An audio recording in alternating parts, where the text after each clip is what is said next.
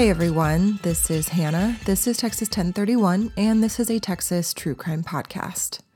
Today I will be covering the murder of Carolyn Hahn in Mont Belvieu, Texas. This was another listener suggested case, this time requested by Megan, so thank you again, Megan.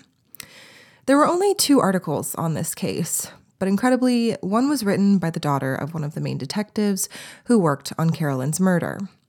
So, for the sake of storytelling and keeping everything concise, I will primarily be using her information to tell Carolyn's story since it had the most detail and came from probably the most reliable source you could really ever ask for. However, if you have been craving an episode with some juicy questions and theories, stick around to the end for this one. I think there could be more to this case than we have been led to believe. So, picture it. Mont Belvieu, Texas, 1985. Early that year, the Hahn family relocated from LaPorte, Texas to the up and coming city of Mont Belvieu. Many families flooded the new town as it offered the better opportunities and safety that LaPorte had recently been lacking. Little Carolyn Hahn would celebrate her 11th birthday in early June.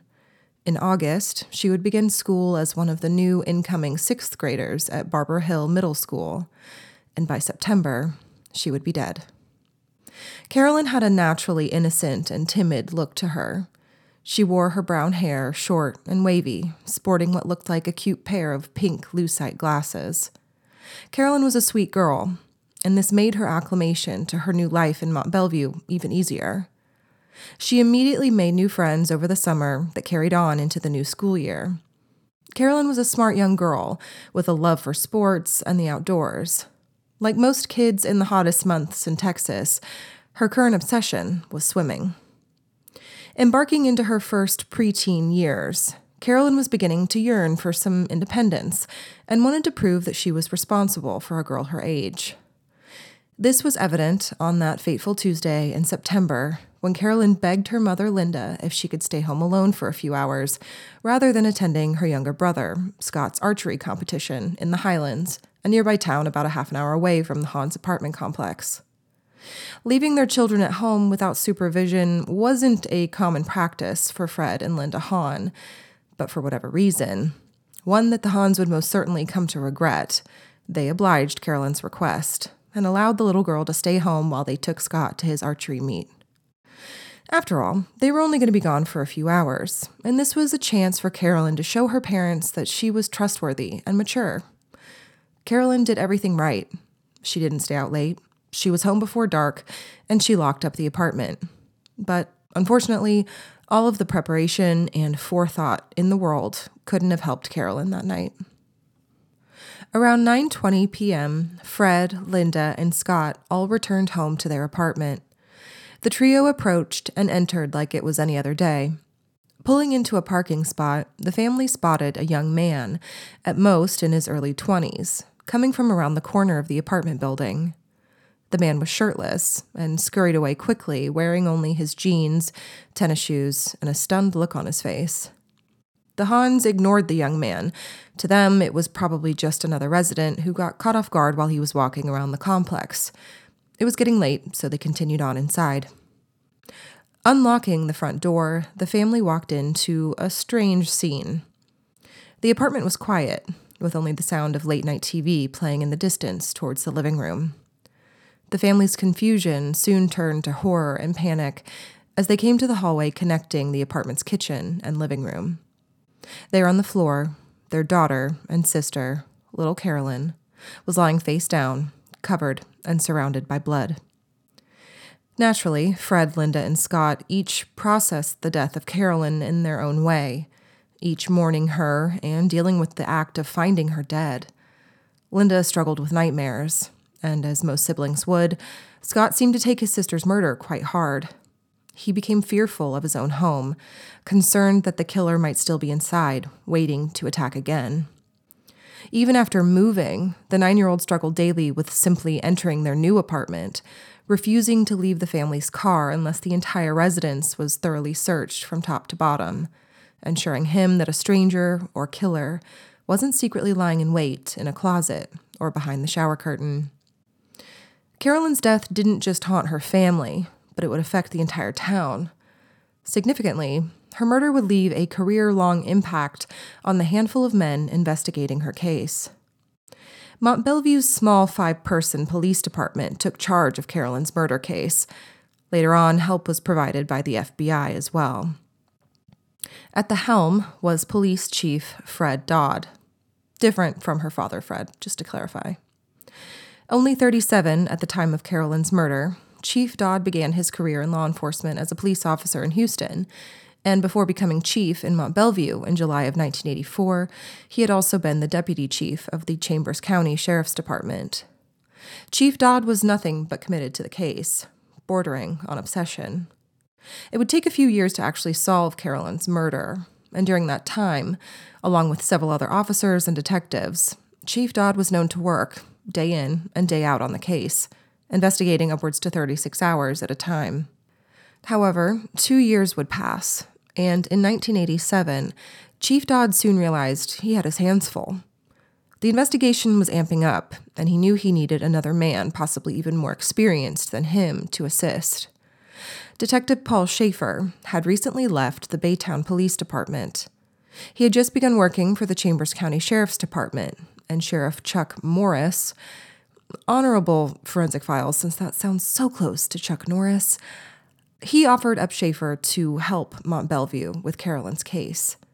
So, Paul Schaefer is the father of the woman, Jen Schaefer, who wrote the article I mentioned at the beginning of the episode.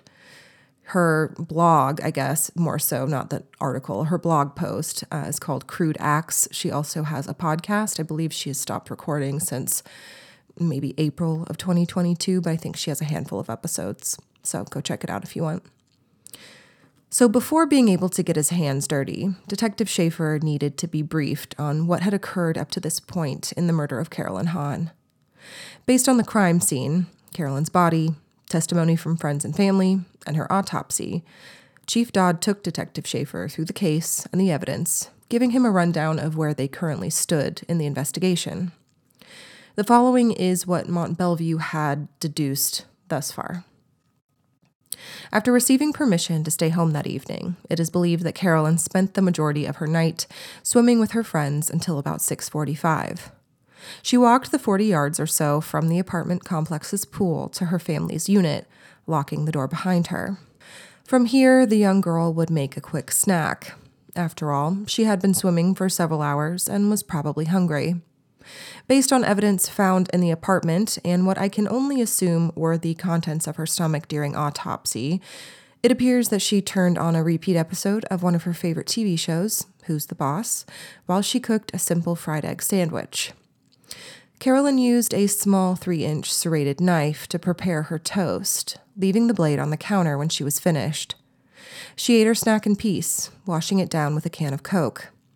This was everything she always wanted the apartment to herself, doing what she wanted to do with no one to bother her. I think everyone can relate to this moment the simple moment of childhood freedom at last. Around 7:20, Carolyn heard a knock at the door. She cautiously opened it, being greeted by one of her girlfriends, begging her to return to the pool for just a bit longer before the sun set. Knowing her family would still be out for a couple of more hours, Carolyn seized the moment and headed down to the pool for another dip. A little less than an hour later, around 8:15, Carolyn knew it was time to head back to her apartment once and for all. She had some last-minute math homework to finish, and she wanted to make sure she was back before dark. Right on cue, the lights around the street and apartment complex began illuminating one by one as the sun had its last few minutes in the sky. Carolyn walked the same path back to her apartment unit as she had just done a couple of hours prior, locking the gate and front door behind her as instructed by her father, Fred, and mother, Linda. Carolyn, a little chilled from the walk back to her apartment, was ready to change out of her wet suit and into something comfy. She hung up her bathing suit and put on a pair of cozy pajamas before grabbing her backpack and opening up her math textbook. While the television continued to play on in the background, Carolyn was unaware that a male intruder was currently prying open the door to her home with a screwdriver. Momentarily stunned, the brave little Carolyn soon sprinted to the apartment's landline phone and attempted to call for help. It is believed, based on her injuries, that the man charged at Carolyn, snatching the phone from her hands, ripping the cord from the wall in the process. Using the heavy piece of plastic and metal he now had in his grasp, he bashed Carolyn across the head and face with the phone, sending her to the floor. Although she was already incapacitated due to the blow to her head, the man still took the screwdriver and painfully rammed the weapon into Carolyn's tiny neck. Before she would eventually bleed out due to her neck wounds, Carolyn managed to fight off her attacker and run to the kitchen. There, she grabbed the very knife she had just used to make her eggs and toast. Unfortunately, despite her best efforts, the 11 year old was no match for the grown man.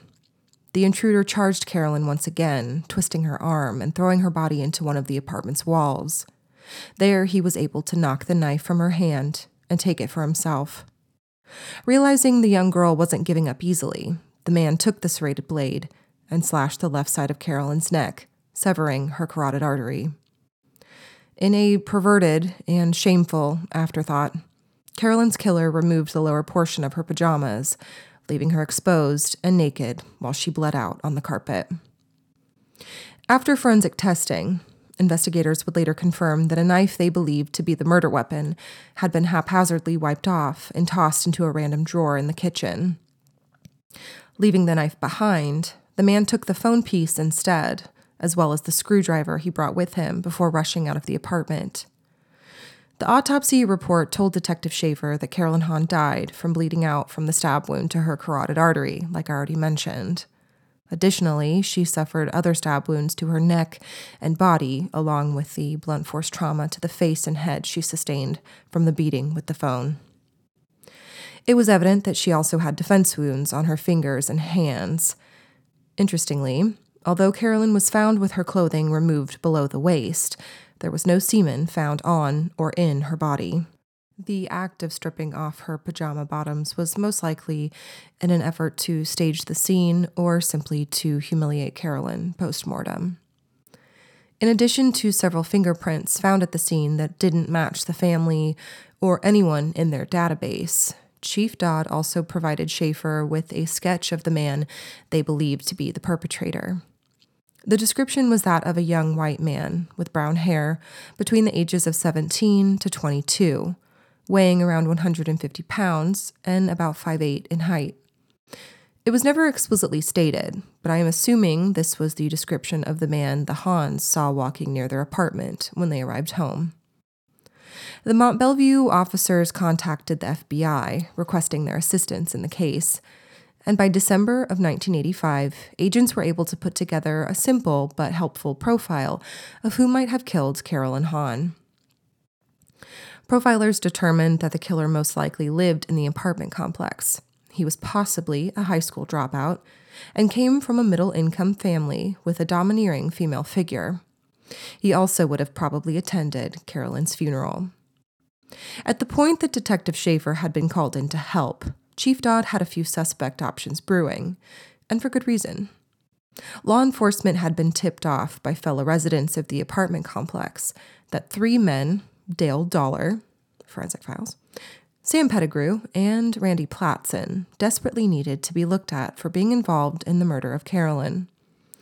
Witnesses told Chief Dodd that on the night that Carolyn was killed, Dale, Sam, and Randy were drinking beers and sitting on a balcony that overlooked the pool. They were lurking around, staring and gawking at the young girl swimming at the pool. The men were overheard by neighbors making lewd and inappropriate remarks about the girls, especially Carolyn. Chief Dodd knew he had to follow this tip to the very end. This was the best lead they had received up to that point, and one two, or all three of these men could have very well been Carolyn's killer. He went after them straight away and focused the entire investigation on them. Primarily, Dodd began to focus on 21 year old Randy Platson. But soon, the witch hunt against the three young men would come to a halt once Detective Schaefer came on board. Schaefer started from the beginning, producing his own investigation separate from Chief Dodd. He went back to early interviews, old witnesses, and initial findings, researching them one by one. What he came up with told a different story and produced a different suspect entirely. Working together with the blessing of the Chambers County Sheriff, Dodd and Schaefer had each of the original suspects, Dale, Sam, and Randy, polygraphed for good measure. They may have been creeps, but each of them passed their polygraph exam. So, with Chief Dodd temporarily appeased, it was now time to move on to Detective Schaefer's theory. Momentarily placing the three men on the back burner, Mont Belvieu PD focused their efforts on a new suspect, a man they had already spoken to two years ago in 1985 26 year old Duane Hiser. On the day of Carolyn's murder, Duane was seen hanging out by the pool, supposedly watching the kids, similar to Dale, Sam, and Randy. Duane was a Taurus, being born on May 16, 1961. Duane was unassuming, and on paper, he was pretty normal and vanilla. He lived in the same apartment complex as the Hahns with his wife and two young children. Duane was a laborer by trade and was a seventh grade dropout not too terribly uncommon for young men in the 70s and 80s. Duane was also known as a loner and kept mostly to himself and didn't have many friends. Additionally, Duane and his family moved to Livingston, Texas shortly after Carolyn's murder. He wasn't a perfect match to the FBI profile, but he ticked a couple of the boxes. The sole reason they were even looking into Duane Hiser, however, was due to the conviction felt from a man named Wayne Klepper. Wayne had administered several polygraphs at the beginning of the investigation into Carolyn's murder. And through a string of police contacts, Detective Schaefer was told to reach out to Wayne to get some new and compelling information. When the two men finally spoke, Wayne told Schaefer that he had pleaded with Chief Dodd to look into a man that was interviewed early on named Duane Hiser. He told him that Duane had failed his polygraph miserably and showed extreme signs of deception. Wayne said Duane eventually stormed out of the exam when the questions became too difficult to answer, whatever that means. But when Wayne said he tried to explain this to Chief Dodd and to get him to look into Duane Hiser, Dodd just wasn't interested. Deep in his gut, Wayne knew without a doubt Duane Hiser was Carolyn's killer. Another year would pass, and in March of 1988, police would finally locate Duane, hiding out in his home in the woods of Livingston. Duane was brought in for questioning, and after an hour of interrogation, he asked for an attorney and was released. However, just a month later, Duane would be arrested on outstanding traffic warrants in Polk County. Mount Belvieu knew this was their chance to go after Duane one more time, but Duane wasn't biting. He once again requested a lawyer, but this time asked if he could be released and go speak with his wife as well. His request was granted, but Duane was kept under surveillance. The next day, on April 15, 1988, Duane and his wife made their way to the Chambers County District Attorney's office. Whatever Duane and his wife talked about at home had weighed heavy enough on his conscience that he was ready to come clean. Duane Edward Hiser confessed to the brutal murder of Carolyn Hahn. He provided his confession in written and typed form and in an audio recording at the site of the crime. It was supposedly Duane's idea to show the scene of the crime to officers and how the attack took place. After the recording, he also gave a recorded interview to police at the station, providing them in total three different confessions. Duane's confession, in my opinion, is quite interesting and somewhat different than the events the police initially theorized. I will address this in questions and theories. In his confession, Duane stated that he entered the apartment with every intention of raping Carolyn. He claimed he followed her into the apartment from the pool. He said he asked Carolyn a question about her father, then attempted to rape her, and struck her in the head when she fought him off, then stabbed her with a knife.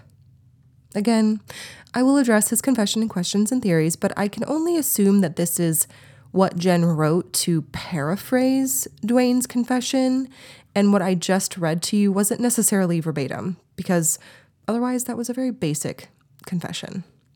Hopefully that makes sense. On November 19th, 1990, Duane Edward Hiser was found guilty of the murder of Carolyn Hahn and was sentenced to 99 years in prison. Duane's lawyer tried his best with the case and had him enter a plea of not guilty so that he'd have a chance at an appeal. In his appeal, Duane claimed the case solely rested on his confession, and there was no other evidence that connected him to the crime. More importantly, his lawyer emphasized that due process had not been served, and that there was a major error in the motion to suppress the confession in his appeal. However, in May of 1992, his appeal was denied. Duane Hiser is currently in the Estelle unit in Huntsville. And covering this case is quite timely because Duane will most likely be released in just a few months in November of 2023. Meaning, he was available for parole in 2010, and even though not receiving parole, if he is released in November, that means he only spent 33 years out of his sentence of 99 years in prison. And that is the murder of Carolyn Hahn. So let's get to the questions and theories. There have been moments in some of the cases that I have covered when I go back after recording and I listen to the episode again and realize my opinion has changed. I pick up little tidbits of information or out of place evidence in the case that was never fully addressed or explained, and I immediately question my opinion and theory. It's usually rare, but this one is one of those cases. But this time, I caught it before I released the recording. When I read through the two articles on Carolyn's murder, there were some discrepancies. Minor, but they were still there nonetheless. The discrepancies paired with Duane Hiser's confession made me begin to question what I assumed would be the outcome of this case. So let's take the discrepancies and dissect them and see what happens. Firstly, Jen Schaefer, remember, the daughter of Detective Paul Schaefer, wrote that Carolyn changed out of her bathing suit when she came in after locking the front door. The other article I used as a source quoted Chief Dodd, who said that part of Carolyn's red swimsuit had actually been ripped off. Next, Jen writes that Duane used a screwdriver to break into the apartment and to stab Carolyn in the neck. But again, Chief Dodd is quoted saying that there were no signs of forced entry, and not once did Duane ever mention a screwdriver in his confession. He also said he followed Carolyn inside from the pool, never claiming he had to break in or force the door open. How was a screwdriver even brought into this if Duane never mentioned it? It's not like they found a screwdriver at the scene. Did police just assume the suspect brought in a weapon, one that produced a similar wound as a knife that could also be used to jimmy open a door without leaving signs of forced entry? I don't know. The screwdriver is a big question for me. It doesn't make sense, especially if Duane never brought it up. Yes, he was a laborer, but do most laborers sit at a pool all day with a screwdriver in their pocket? Like, why is the screwdriver even needed or involved if he didn't break in? The knife would explain the neck wounds without the screwdriver, anyways. Chief Dodd was also quoted saying that he theorized that the intruder broke in from the back door. Did the apartment have a back door? I never saw a back door mentioned anywhere else at all. The Hahns also supposedly had to unlock the front door when they arrived home. How does that make sense? Did he pry open the back door or the front door? How is the door still locked if he even followed Carolyn inside or broke in? Like, neither one makes sense. I just don't think the screwdriver fits in this story at all. Dodd, again, is also quoted saying that the intruder stole $60 worth of stuff. Like, what was the stuff? That sounds like it was more like a robbery gone wrong, if that's the case, but I don't know. I'm not saying that I doubt Jen. If anything, I tend to believe her more since she used her father and his notes as the source for her article. I more so doubt the random link I found, quoting old Baytown Press and Houston Chronicle articles from interviews with Chief Dodd back in 1985. The media can and does get things wrong quite often, but on the other hand, fucking up the direct quotes from Chief Dodd, that's a little different. So, again, I don't know. Let's take the other article quoting Dodd out of the equation, okay? What I primarily can't look past are the multiple discrepancies and variations that exist between Duane's simple and short confession and the narrative of the crime scene that police have put forward. Playing devil's advocate here, maybe Duane didn't confess to everything exactly. And maybe Jen took some creative liberties with her article, leaving things out here and there or exaggerating other information for effect. I can see that to a certain extent. Putting the discrepancies aside, What about the stuff that was never even mentioned again or brought up in the first place? Mainly the fingerprints. Did police test them against Duane? Did they actually match him? Where were the fingerprints even located in the apartment? What about the house phone he allegedly used to beat Carolyn with? Did he take that? Did police ever find it? Did Duane's wife even remember seeing a random house phone in their apartment? Since I'd assume he'd be running back to his apartment and not taking the time to dispose of it along the way. Speaking of his wife, what were her version of events, and what did she remember on September 10th when Duane came home? It was pushing 9 p.m. at that point, so I'd assume she was home with the kids. What did she have to say about all of this? According to Jen, the wife was shocked and never even thought Duane could have been linked to Carolyn's murder at all. I think that's telling. Speaking of kids, maybe he wasn't at the pool for a nefarious reason. Maybe he was just there with his own children. Did anyone ever think of that? This is also a big question for me. Duane confessed that he went into the apartment solely to rape Carolyn. But then he didn't. He just pulled down her pants. Stranger things have happened, and sometimes rapists chicken out or can't get an erection, so their original plans suddenly get canceled. But Carolyn was already dying and not fighting back. The opportunity to rape her was still there. Maybe since she wasn't fighting and she was dying, that took all of the fun out of it? I don't know. After all, different categories of rapists do have preferences. But that would make me ask Did Duane have any history before or after Carolyn's death that would lead anyone to believe he was a child sexual abuser or violent in any way? According to the Texas Department of Criminal Justice, he has no other felonies to warrant him time in prison besides this murder charge. Did Duane even match the FBI profile? Remember what I said. Profilers determined that the killer most likely lived in the apartment complex. He was possibly a high school dropout, came from a middle income family, had a domineering female figure, maybe went to Carolyn's funeral. So, sure, he didn't make it past seventh grade, and he lived in the complex. But what was his socioeconomic status growing up? And what was his mother like? Did he even match the sketch? What was his height, weight, and appearance? I thought he skipped town soon after the murder, so did he even attend her funeral? The whole profile, honestly, is a bust to me. Could the Hahns even ID Duane as the man they saw in their headlights, shirtless the night they arrived home and found Carolyn? This is also a sticking point in my mind. What was the information that was released to the public? Could Duane have used what was in the newspapers and on TV and what he heard to make this confession add up? I mean, remember what I read earlier. His confession was vague as fuck.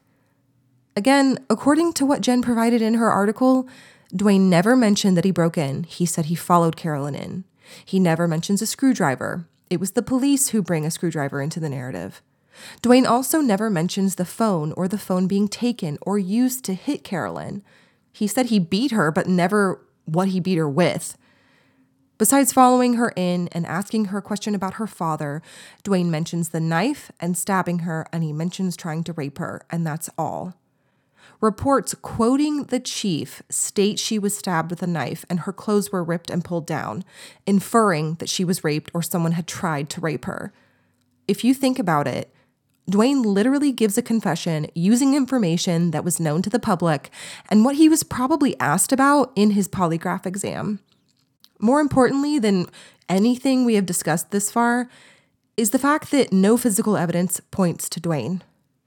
To me, Based on the evidence and information we have been given, there are only three things that could be considered sketchy about Duane.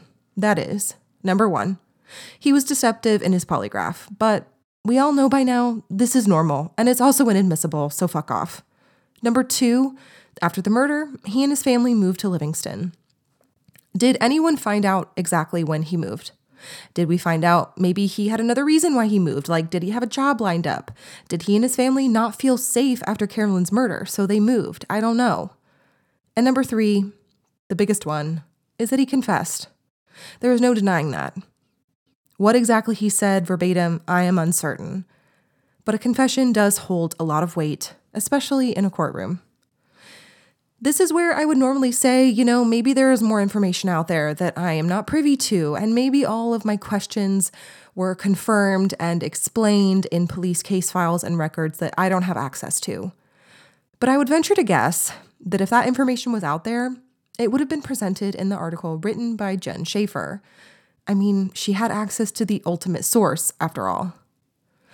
All of this to say that to me, there are a lot of missing pieces and unanswered questions that I am left with. And I can say with great certainty that I am not 100% convinced that Duane Hiser killed Carolyn Hahn.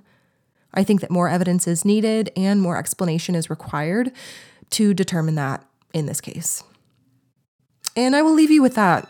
If you have any case suggestions of your own, DM me on Instagram or email me as well. Thank you again, Megan, for the suggestion. I love cases like this that make you think and question everything. That's the funnest part for me. Um, I hope you enjoyed this episode, and I will be back with more Texas true crime. So if anyone is listening, happy Halloween.